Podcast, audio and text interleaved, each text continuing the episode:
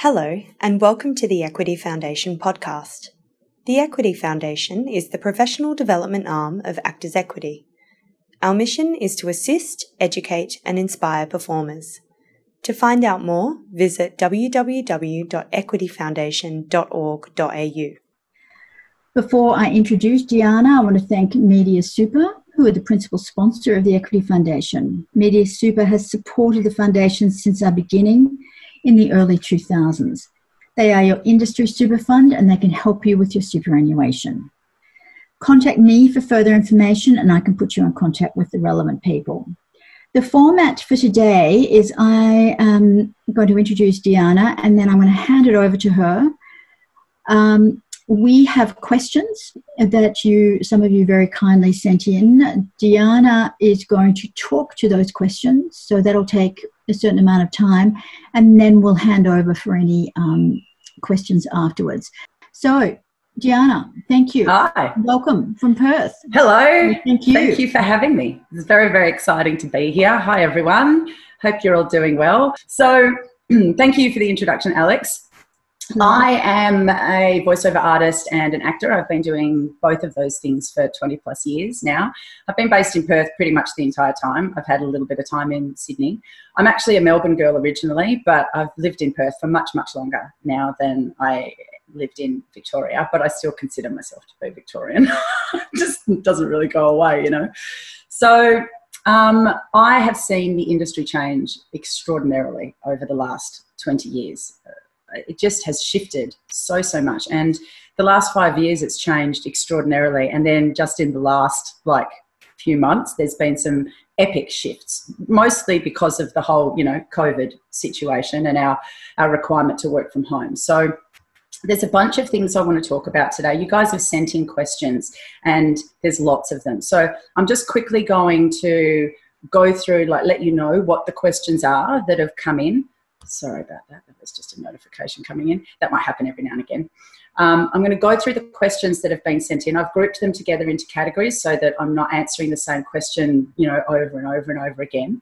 Um, so I'm going to go through those questions with you now so that you know what we're going to cover, and then you guys can ask any additional questions that you have in the chat.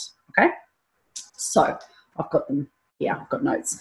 So here are the question categories that we're going to be talking about. So, how to get started. All right. Um, is there anything essential or in particular that you, I need to know or you need to know when you're branching into VO? Um, what's the difference between screen or stage acting and voice acting? Um, home setup stuff. What do I need to know? How can I compete with studios from home, or how can I um, compare with studios from home and can I just call stuff in from home now that I've got a home studio? Uh, what kind of equipment do I need? Hardware and software? Can I record on a phone or a tablet? That kind of thing. Um, agents, do I need one? How do I get one? Do I need credits to get one? Freelance, how do I get freelance work? How do I get clients and grow my business? How do I get known? You know, um, studio work, how do I get it? Do I need an agent to get it?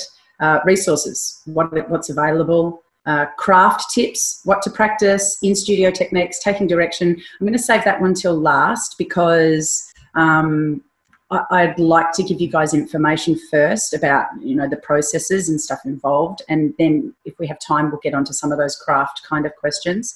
Um, what kind of range of work is available and is age an impediment to working in voiceover? Uh, demo reels. Do I need one? Do I have to have it produced remotely, etc., etc., etc.? Vocal health. How do I keep my voice in good shape when I'm doing long recording sessions? Fees. What to charge? What's the deal with residuals? That kind of thing. International work availability, changes since COVID 19, and pay to play sites like Voices 123 and all of those kinds of things. Um, there's a few questions about those. All right, so th- there's a lot of stuff there, and I'm going to do my absolute best to get through as much of it as possible.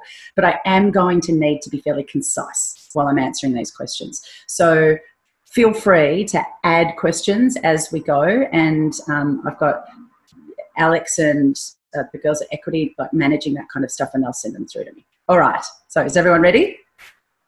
Yeah, excellent. I got some thumbs up. That's fantastic. Thank you so much, Brendan. All right. So, how to get started? the first thing that you need to do is understand that you will likely need some form of training or study and that can absolutely be self-led.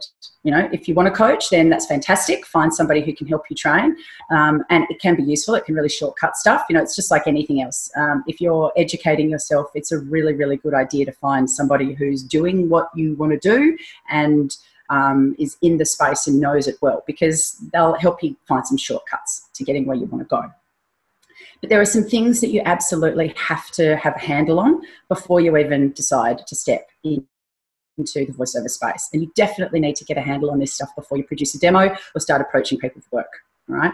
And that is you have to know how to read aloud well and convincingly in a really natural kind of way. And that sounds like it should be easy, right? Like we all talk all of the time, we're all speaking all of the time, and we're working with scripts all of the time because we're actors, right?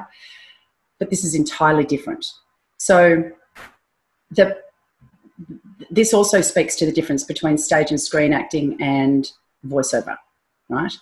So when you get a script as an actor, there's two things that happen. One is that you have time to study it and work out the subtleties and the intricacies and the the like arcs and the way the emotion shifts and that kind of stuff throughout the script. Okay, uh, with voiceover, you very very rarely get that luxury. Right, most of the time you're handed a piece of copy. If, if you're in studio, you know, outside of these self isolation circumstances, if you're going into a studio, they'll hand you the copy when you walk in the door. Very, very more often than not. I, I probably count on one hand the number of times I've gotten copy early. So you, you don't have the luxury of poring over your script and analyzing it really closely. You have to be able to do that really, really fast. And you can practice that, you know, by finding copy online or transcribing commercials or any of that kind of thing. So you need to develop the ability to pick up a piece of copy and work it out really, really fast. Okay. The other thing is acting scripts are written to be spoken. The dialogue and their thought processes and the grammar and punctuation and structure of an acting script shows you where the emotional shifts are and where the thought changes are and, and what the character's thinking and feeling and all that kind of stuff. And it gives you heaps of information about the story. But advertising copy, and that's primarily what we're going to be talking about today commercial advertising stuff. Advertising copy is not necessarily written to be spoken. If you have a really good copywriter um, who's really experienced and been doing this for a long time um, and has worked with lots of voiceover artists and in the space a lot, then they may write the copy in a way that suits being spoken. But more often than not, it's written as written language, not spoken language. So you need to develop an ability to translate that written word into spoken word. And you have to be able to do it in a way that's natural and convincing and like it's your idea, not something that you're reading off a piece of paper. So that, that's those are the basic things that you need to get a handle on before you even decide that you're going to step into the space, right? Um, I would say that that's a particularly essential and specific thing that you need to know before you move in there. And then the other thing that you really should um, get a handle on before you decide if you're going to step into it or not is where do I fit in the market? You know, what does my what does my voice and me as a performer suit? And you can start working that out by listening to advertising and consuming advertising and really considering what appeals to me, because that's a really good place to start. The whole point of voiceover in advertising is to influence people, and it's much easier to influence people if you are connected to the thing that you're delivering. So it's a good idea to start in a space that you feel comfortable with. You know, not everybody can jump straight into high energy retail and do it effectively and efficiently. You know, it may be that you want to start with something that is a bit more of a soft sell, like a, a branding exercise. You know, instead of a, like a hard sell, buy my stuff kind of exercise. So investigate the market, have a think about what appeals to you, and then have a play. Start like reading ads to yourself. Um, see what suits you, what feels comfortable, what is in your zone.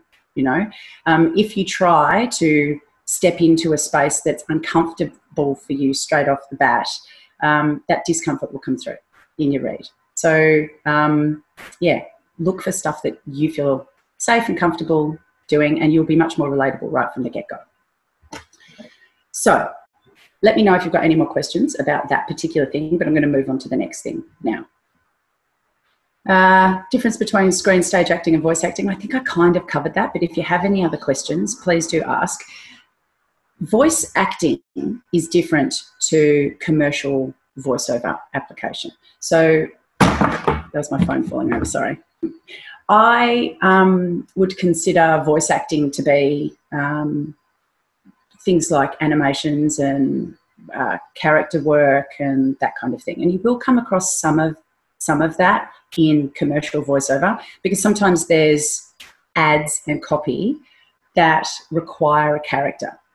It's not always just uh, you know, I'm talking about this product and or I'm talking about this brand in a way that the audience relates to. Sometimes there's character stuff in there. So, you know, actual acting, voice acting comes into it there.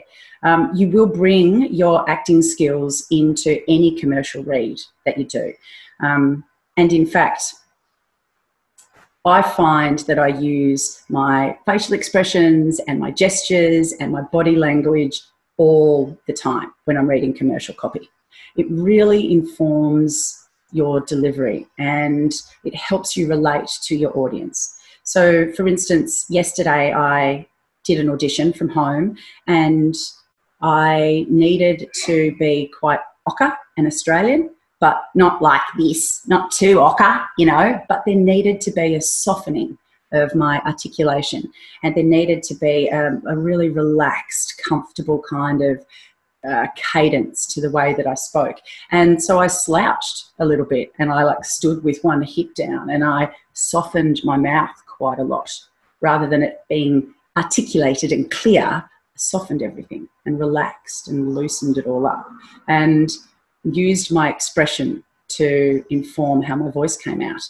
Uh, it's really, really, really useful if if you a lot of people step in front of a microphone and get really stiff like really tight and the first thing that gets affected by that is your voice as soon as you're nervous you guys would know as soon as you're nervous your voice goes like this right it gets all tight and weird and there. so um, you want to use your body and use your voice, uh, use your face, use your body, use your gestures, and that kind of stuff. And it will help you relax and it'll also help you get into a space where you're embodying the character who is reading and you're also forming that connection with the audience. Um, other differences between voiceover and and stage acting? Oh, intimacy levels. Like so, so, so different. So when you're dealing with a microphone, you're practically speaking into someone's ear. You know, like that's what you're doing. You're coming up close and personal, and you're telling someone direct into their ear what it is they want, they need to hear. You know, um, you don't have that same level of intimacy in definitely not on stage. You know, on stage, throwing your voice as far as you can, right? And you're building a really, really big, clear picture for the audience. In on screen acting, you definitely want to bring it all inside, you know, like it's a lot more internal and a lot more subtle.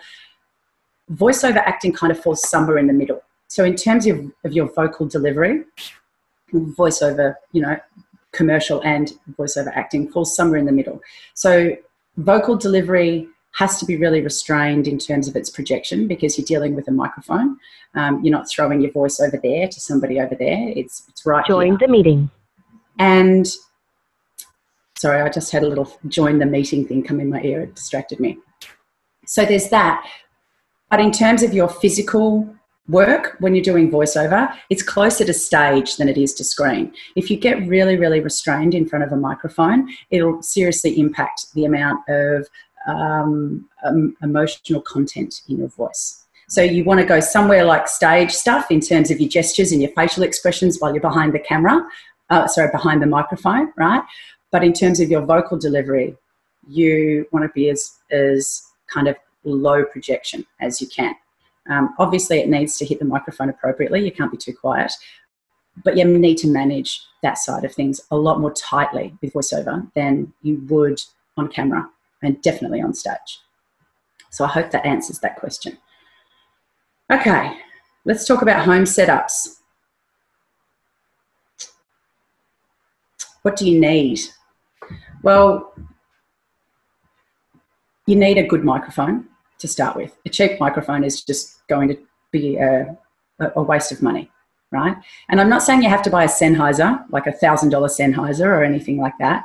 Although if you have the money to spend on a $1,000 Sennheiser, they're amazing. And they are what are used in a lot of studios, professional studios. So if you can match studio quality equipment, that's excellent. It just means that when you're hooking up to a studio through Source Connect or any other type of um, studio to studio connection kind of platform, you'll be producing sound that is the same as what they produce in their studio, and that makes their job a lot easier. But I don't have a Sennheiser. I have a Rode NT1A microphone. I can see everyone writing that down. That's cool. yeah. So I have a Rode NT1A. I've had that microphone for five years and I've been producing broadcast quality sound through that microphone the whole time. It's excellent. It's really, really good. And I did my first full Source Connect session last week. Um, I'll talk about Source Connect a little bit more in a second, but there are, are varying kind of levels of access to Source Connect. So I did my first full Source Connect voiceovers connecting to a studio here in Perth last week.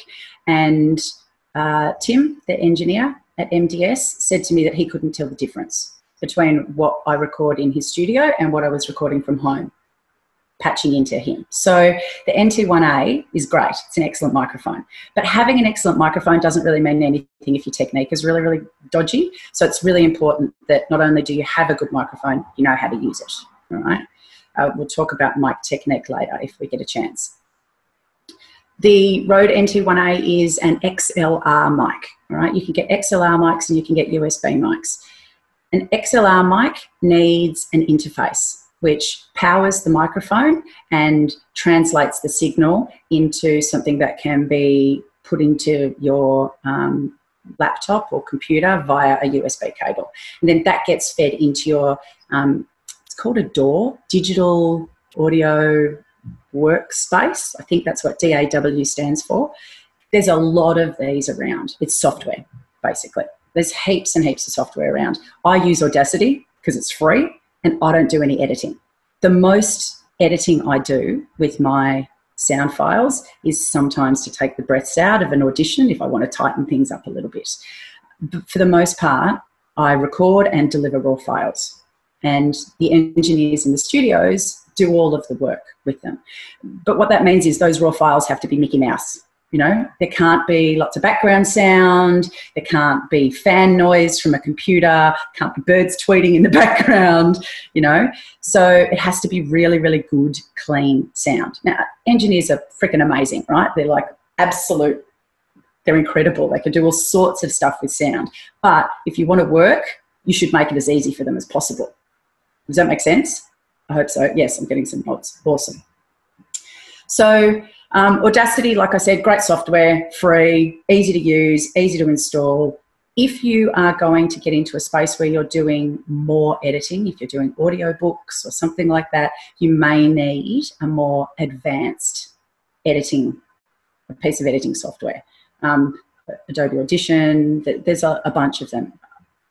My recommendation is that you Google that stuff have a bit of a look around, see what's there, see what you want to spend your money on, you know, work out what your actual requirements are, and then find software that matches those requirements, right? The interface that runs between your XLR mic and your laptop, I use a Focusrite Scarlett 2i2, and that's been excellent for me, all right? Um, Focusrite are great, really, really you know, reputable company, but there's lots and lots and lots of others out there as well. So once again, um, do your research. Google the living daylights out of that stuff. Um, laptop. You don't need a particularly powerful computer to record on. You need a pretty good one for editing if you're going to be doing bulk editing, right? Just otherwise, it takes too long. It's slow. You know, it's the same as you know um, computers for anything that's resource heavy. um, any kind of software that requires a lot of memory and operating power, um, like the managing audio files, managing like like photography files, image files, all that kind of stuff. Um, those kinds of processes are CPU heavy and RAM heavy. So if you're setting up a computer to do editing on, make sure it's a good one. But if you're just recording and then sending files on, you don't need a, a, a big, big, powerful, enormous computer. I have a really, really old laptop. We've just stuck an SSD in it, a solid state drive, and that's made a big difference to how quickly the computer works. Um, but you don't need to go super high end with your recording device at all. Someone asked me a question about iPads and tablets and that kind of stuff, and iPhones and recording on those. I don't know very much about that. Okay, but what I would suggest is that if you want to produce professional outputs, make sure that you're using the right inputs. Okay, and using something like an iPad or a tablet or a phone is probably totally fine for auditions, right? I record auditions earlier this year. No, last year I was in Sydney and I was out in the mountains and I recorded an audition on my phone using this, right? And I got the gig, woohoo, which is really nice, right? But that's it's just a little bit of a bonus. But I was able to produce a an audition recording that was fine you know i made sure that i was careful with my microphone use and i did a few versions made sure i did all my warm-ups and all that kind of stuff but from, from an audition perspective you don't need really really high-end stuff okay however if you are producing broadcast quality material, and that is what you'll be doing if you are working with a studio or something like that, if you're producing broadcast quality material, I would highly recommend making sure that your equipment is up to scratch right? It just shuts down opportunities for things to go badly. Yeah? Okay, so um, setting up at home, the, the quality of your equipment is only as good as the space that you're recording in. So, my gear, if I stick it in my kitchen, against with hard surfaces everywhere and walls and windows and a big like island bench in the middle, oh my gosh, it sounds hideous, right? Like the noise bounces off all of the hard surfaces, there's reverb everywhere, sounds like crap. It's really bad, right? But my bedroom has soft furnishings everywhere. Great big bed with a doona over it, clothes hanging everywhere. It's actually I, I use it as a bit of an excuse to keep my room messy because like I need it for this for the sound softening, you know. So I've got wardrobes, I've got, I've got, and I've got wardrobes that don't have doors on them either, right? So there's just like clothes hanging. Um, we've got carpet in the bedroom, so that helps enormously. And then what I do is I just rig up some stuff behind my microphone and hang blankets. Okay, any hard surfaces I cover with blankets, you know, or pillows or cushions or whatever. All you're trying to do is break up the capacity for any of the sound that you're producing, whether it's coming out of your mouth or whatever, to not bounce off hard surfaces. You know, you can invest in a booth if you want to. There's some really amazing ones out there, but you've got to have the space, right? And if you don't have the money to do that, then blankets are an excellent, excellent option. You know, hang doonas, do whatever you need to do. Just rig up. One of my um, one of my coaching clients has set up a portable booth for herself, which is like she's gone and bought plumbing tubing and like rigged up like this kind of like space and she's just hung blankets and doonas and stuff off it. And it's working really really nicely. She has a lovely dead sounding space. And all she's recording is her voice into the microphone she's not recur- recording reverb of, of her voice bouncing off stuff so yes, invest in good quality material, uh, good quality equipment, but make sure your space works as well, because that will absolutely undermine anything that you develop around your equipment and anything you develop around your technique. Right? So the space has to be appropriate. For a long time, I just backed into a wardrobe, right, full of clothes, and had my mic in front of me and a blanket behind it. You know, so it doesn't have to be complex. You just have to think about it. And one way to check whether or not your sound is any good is record some stuff and send it to an engineer. Send it to a producer. You know, reach out to somebody and say, hey, I'm setting up my home studio. Can I please send you some files? Will you tell me if they're up to scratch? Yeah? So, what that does is show that you've got a degree of professionalism straight off the bat before you even step into the space. And I can tell you right now that people so appreciate professionalism.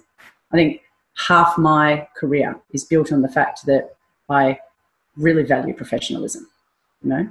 So make sure that that's one of your core core values. Just have to open my questions again. Okay.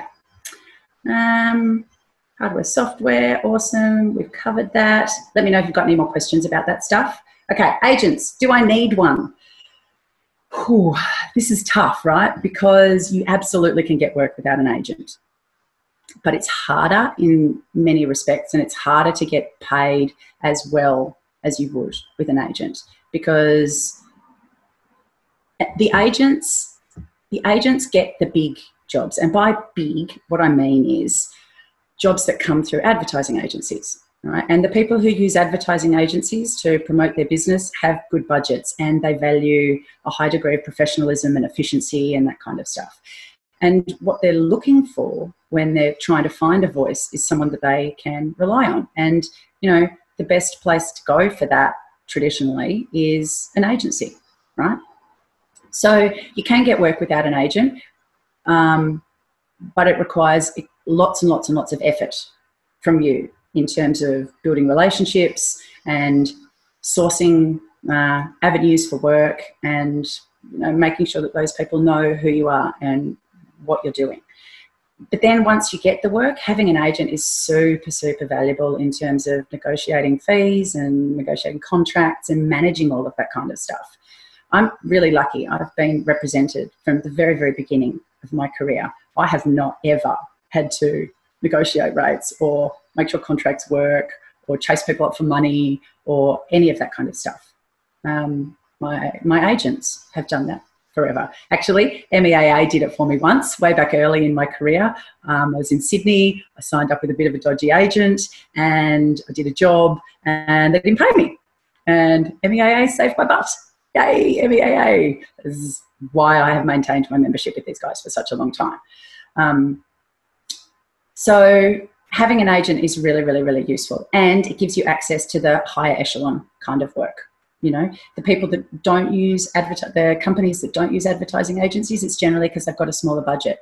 So you have to be prepared for the fact that um, it's a different environment outside of the agency space.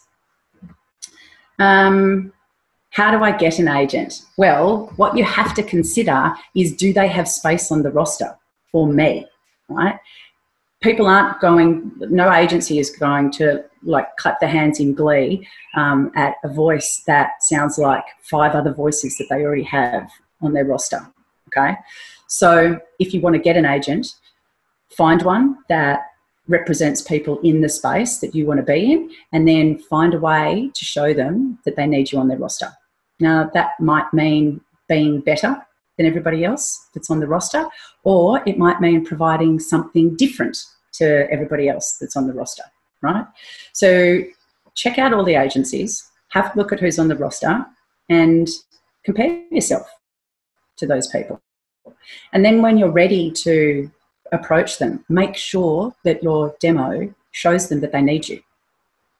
It has, like I said, it has to either be as good as or better than what they've already got, and, and or it has to show something different that they don't currently have. I could just keep saying that over and over again, but I think that's pretty clear, you know. Um, do I need one question? Yeah, go for it. regards to that. Cool.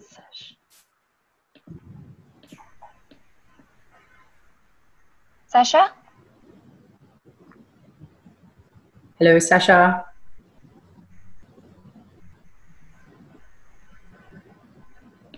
I'll keep going, and if, Yeah. if you find her, you can pop her in there. All right, awesome.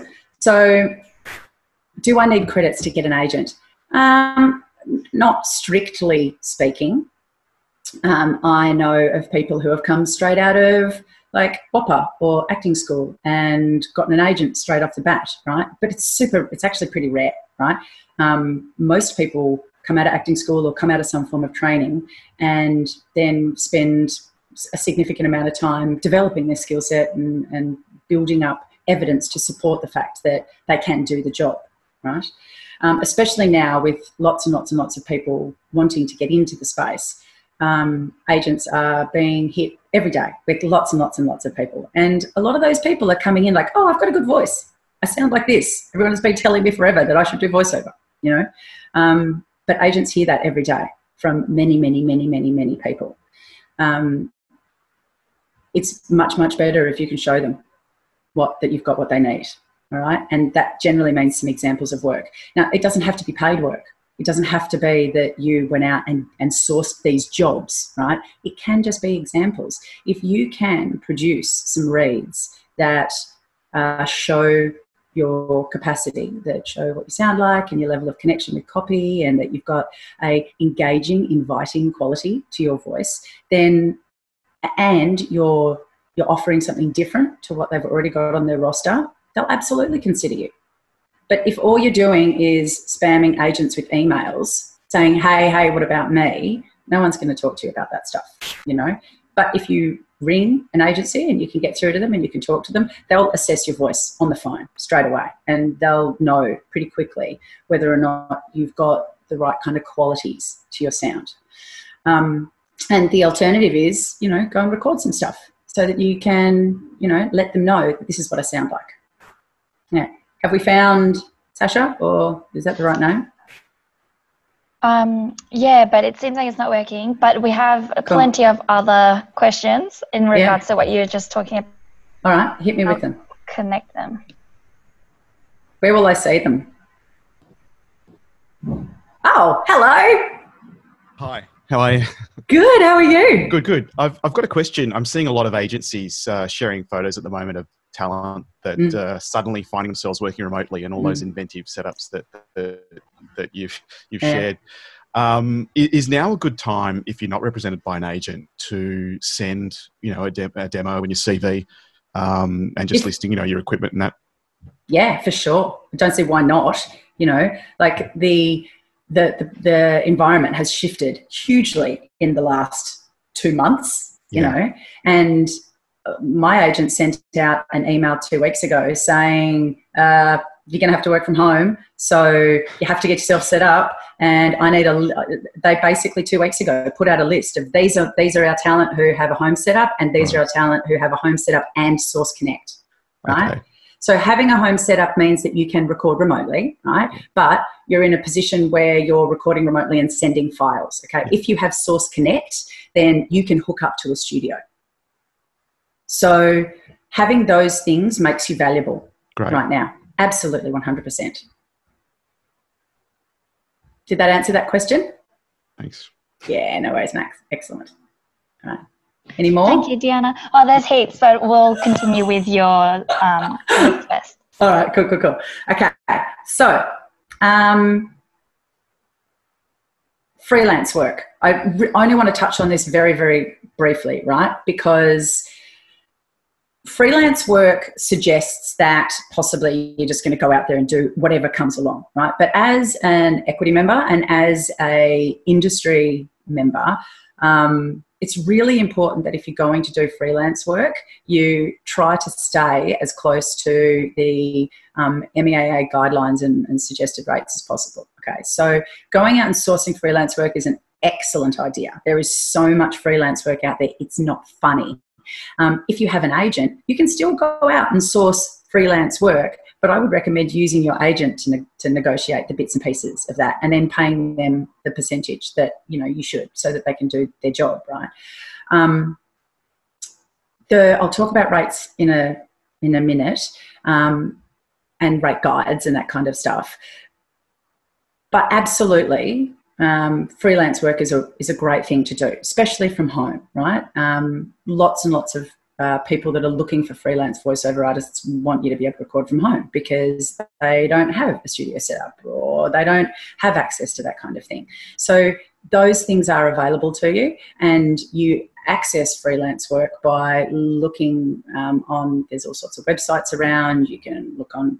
There's places like you know, there's those pay to play sites, there's StarNow, there's like all sorts of different ways that you can access freelance work, but you have to be prepared for the fact that most of it is woefully underpaid. And as an as an actor in the industry, I I just would consider that possibly that kind of stuff is a, is appropriate for practice, and that's about it. All right. So if you're going to pursue freelance work, look for freelance work that pays appropriately. I hope that's clear to everyone. Um, how do you get freelance work? You build networks. It's exactly the same as being a creative in any other space. You have to build relationships. Build your networks, build your relationships. And if you do build those relationships well, people will pay you appropriately because you will have built a space where they know and trust and like you, right? And they see your value. Um,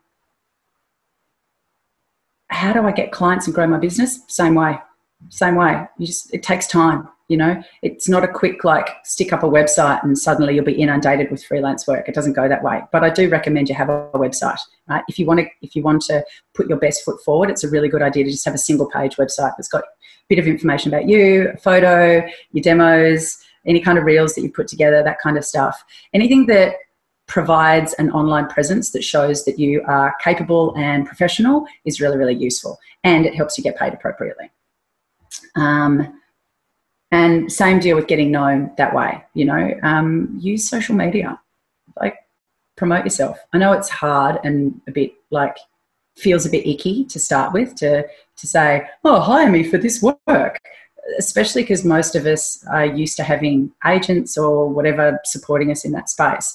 Um, but you just got to you just got to start putting yourself out there. If you believe that this is a thing that you can do and that you can provide value and really high levels of service to people, then it shouldn't be too much of an issue for you to say to people, "This is what I do." And if you need me, here's my website. Go and have a look. Have a listen to my demos. If there's anything I can do for you at any point, let's get in touch. And then you just keep touching base with people. I know voiceover artists who have like built relationships over two or three years before even getting any work out of anyone. Um, so it's a long game, particularly the freelance space. Okay, um, studio work. How do I break into studio work? You have to consider that studios, whilst they don't generally have their own specific roster per se, they they are definitely responsible for a huge amount of the casting that goes on. So advertising agencies often go direct to a studio and then say to them, here's the script, here's the brief, who have you got that fits this? Okay. And they will go to the people they know can do the job every single time, right?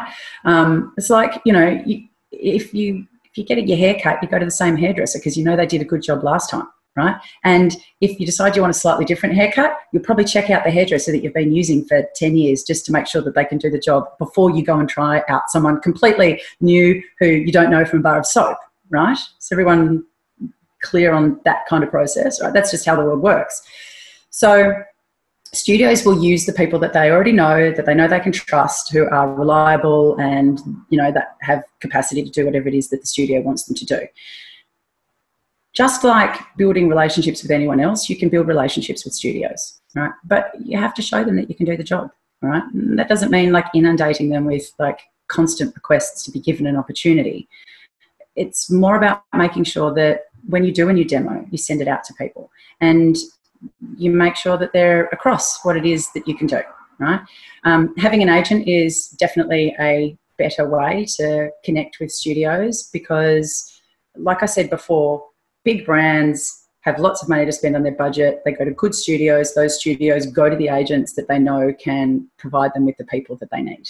Right. So having an agent is definitely an excellent way to access studio work. If you don't have an agent and you're trying to access studio work, once again, you have to show them that you are as good as or better than what they already have or different to what they already have. Okay, cool. Um, resources. There's like a couple of people ask questions about, you know, how do I access um, coaching resources? How do I get mentorship around building a demo and that kind of stuff? Well, there's lots, there's well, not lots, there's lots of coaches and stuff in the US and the UK, and you can definitely use those people. There's less in Australia, but there are some of us, there's a few of us around the traps. So, my recommendation is if you're looking for coaching or support, you connect with the people that you know do that kind of thing and have a chat with them and find out if they're the right person for you. Um, it's a really good idea to make sure that they are working in the industry that you want to be in or the, the part of the voiceover industry that you want to be in. But there's no point coming to me for audiobooks, right? Because I don't produce audiobooks. I, I'm great at teaching commercial voiceover, but I am not great at teaching animation voiceover, right? But there's lots of the people around who are amazing at that kind of stuff. So it's really important that if you're looking for coaching or training resources, you investigate the options that are there and make sure that the person that you are talking to is doing the thing that you know how to do or is involved in doing the thing that you want to know how to do and that you've got a good connection with them. And that they are reputable and have some history in the space. You know, in terms of resources from MEAA, the best thing that you can do with MEAA is um, make sure that you access the rate card. Okay, because um, that's available on the website. It's got all of the information that you need around being a commercial voiceover artist. Uh, there are other rate cards around. There's one called the GVAA, G for Gary, V for Victor, A for Apple, A for Apple. And that's a really, really good rate card to use internationally um, and for stuff outside of commercial voiceover. So just have a look at those and have a play. Use them to work out whether or not the rates that someone's offering you are appropriate. You know, and if you're going to accept something that isn't exactly industry standard rates, you have to understand why you're doing that, like why you've negotiated that shift in rates, and am I undercutting? Other people to do this you know? So the rate cards are really really useful to so that you know where you're sitting right?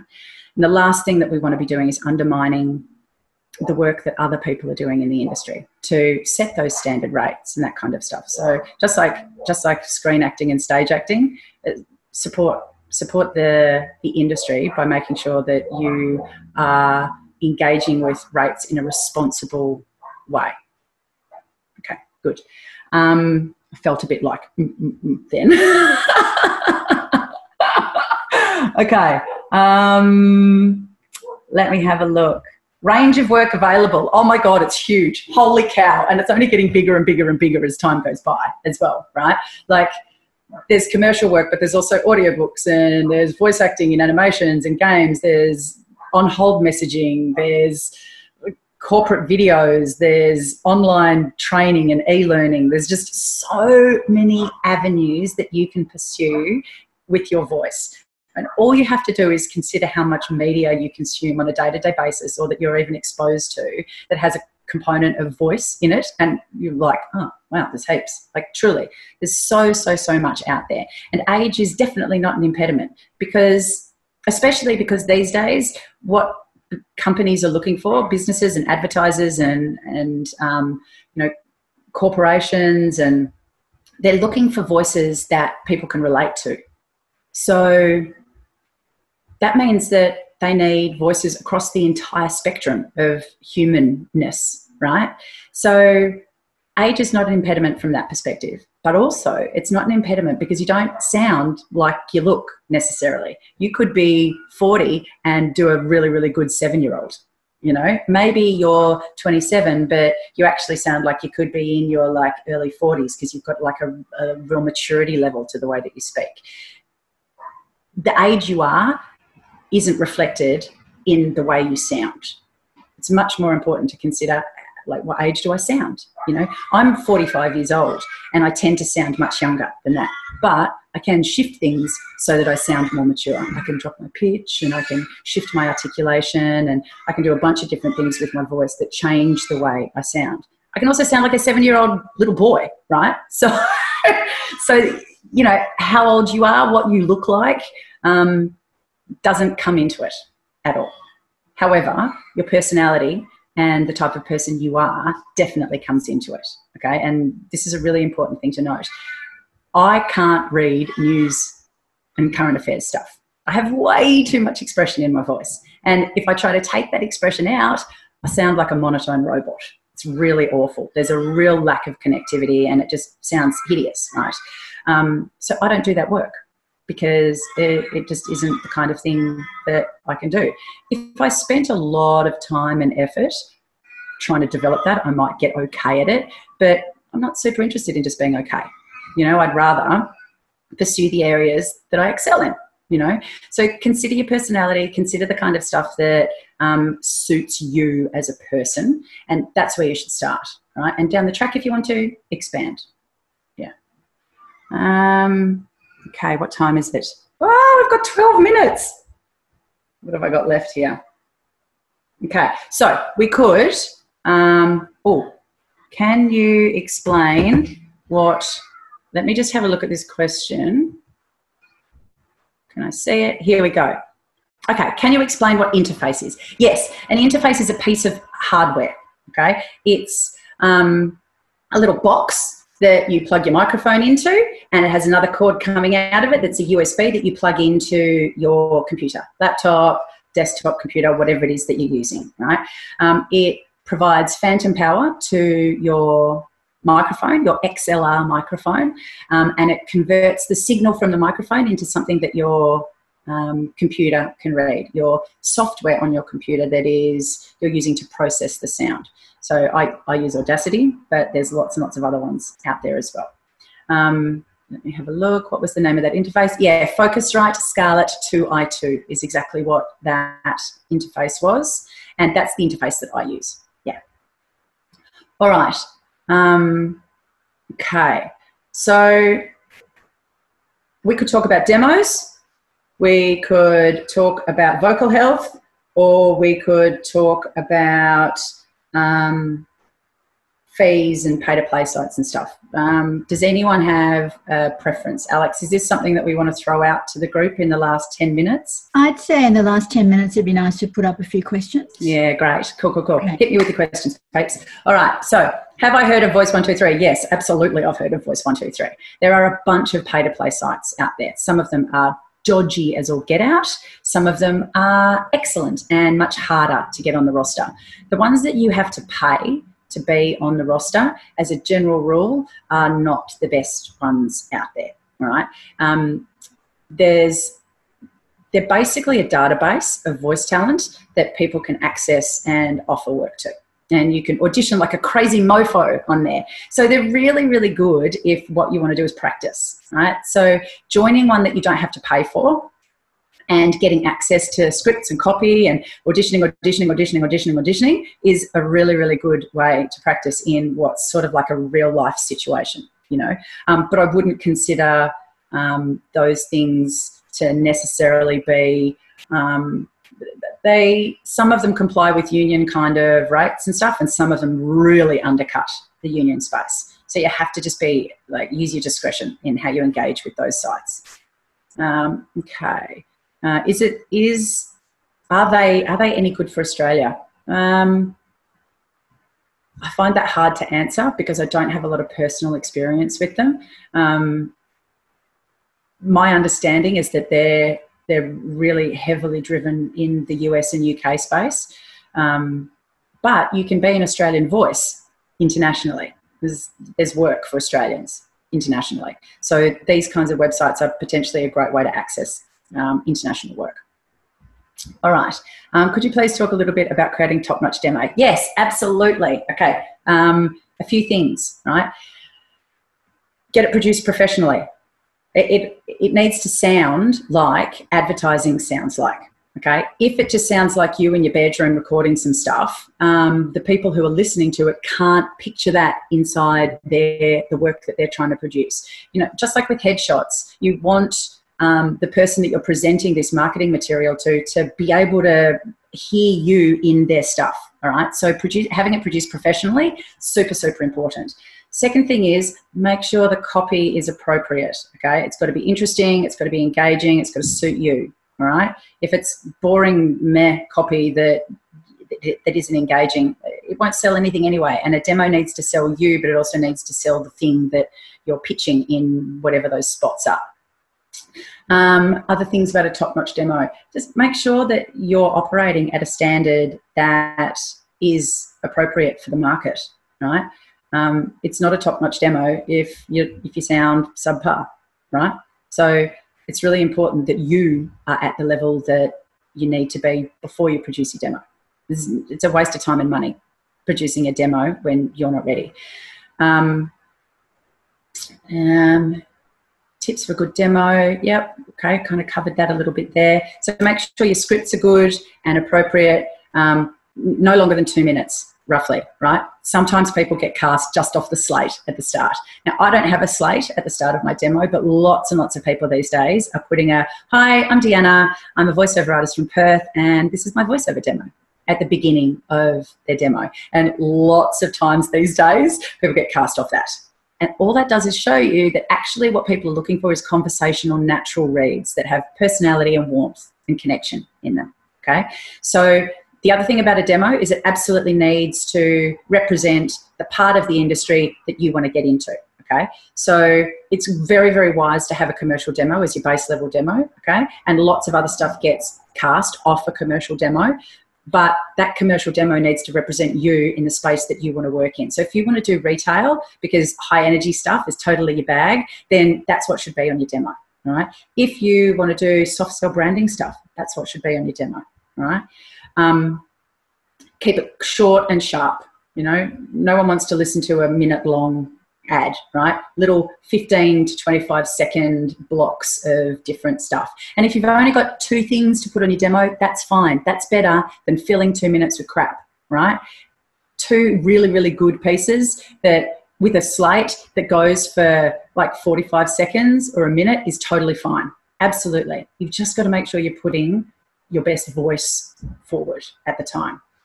Um, okay, what are your top recommendations for good vocal health? warm up all the time and drink a bucket load of water all the time, right? You need to be hydrated. So I don't know if you guys know much about your vocal folds, but they move against each other, right? Um, you know when you first wake up in the morning and like like the phone wakes you up or something and you're all like cranky like this, nah, you sound like an absolute bag of marbles is bouncing around in your throat. That's because your vocal cords haven't moved like all night. They've just been kind of sitting in your throat like this. Okay. The best way to warm up your vocal cords is to make long sustained sounds. Ah, ah, ah, ah. Cruise around the house making those kinds of noise noises, right? For at least half an hour prior to doing a voiceover job, right? Um, that will warm up your vocal cords. You'll get lots of blood flow in there. It will mean that um, that space is ready to work and you won't have to force sound out.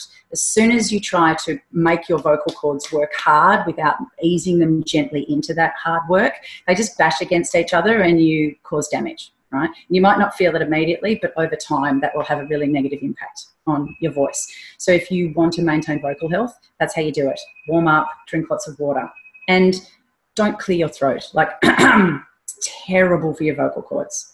All right. If you've got gunk in there, which, you know, we all get, right? It's part of your structure that there's um, phlegm and mucus and stuff in there. The best way to clear it is those long sustained sounds. Make your vocal cords flutter against each other, not bash against each other. Flutter, flutter, flutter, not bash, bash, bash, right? Okay, good. Um, what's the maximum time you should spend recording? Um, I don't know if there is a maximum time to spend recording. Um, I don't like to record for any longer than about an hour without a break. And it's not very often that you will record for longer than an hour without a break because even if you're patching into a studio from home, they'll be chatting amongst themselves and making decisions about copy and you'll do a read and then you'll have a little bit of a break and you might have a bit of a chat and then you'll do another read. Um, but an hour's worth of anything more than an hour's worth of work and you will start losing focus and concentration. And voiceover work is energy intensive, like seriously. You think it's your voice that's going to run down, but it's actually your energy and your mental capacity that runs down. So take breaks whenever you can and physically shake off what you've been doing. You know, like I, I use physical shakes to get energy out of my body. I'll move my body heaps, or shake my hands, I'll go, I'll do all sorts of different things to loosen the kind of grip that the energy I've been using has on me. You know, each read is quite energy intensive, okay, and you need to shake that off. So lots of rests, regular rests is a good idea. Um, okay, tips on staying relaxed in front of clients. Well, if you're prepared, you'll be relaxed. Okay, if you are like the less prepared you are, the more nervous you'll feel. Okay, that's why it's really important that you're ready before you step into engaging in this space. You know, um, confidence in yourself is super vital, okay, because it breeds confidence in your clients and the studios and all of the other stakeholders that are involved in the process. If you're nervous, they'll be extra nervous. They're trusting you to, to know what you're doing in this space. Very, very often, it's my level of comfort that makes everybody else chill out because nobody knows how this is going to go. like, no one knows how this is going to go. They've written the copy, they're in the booth. No one knows what it's going to sound like until it comes out of your mouth.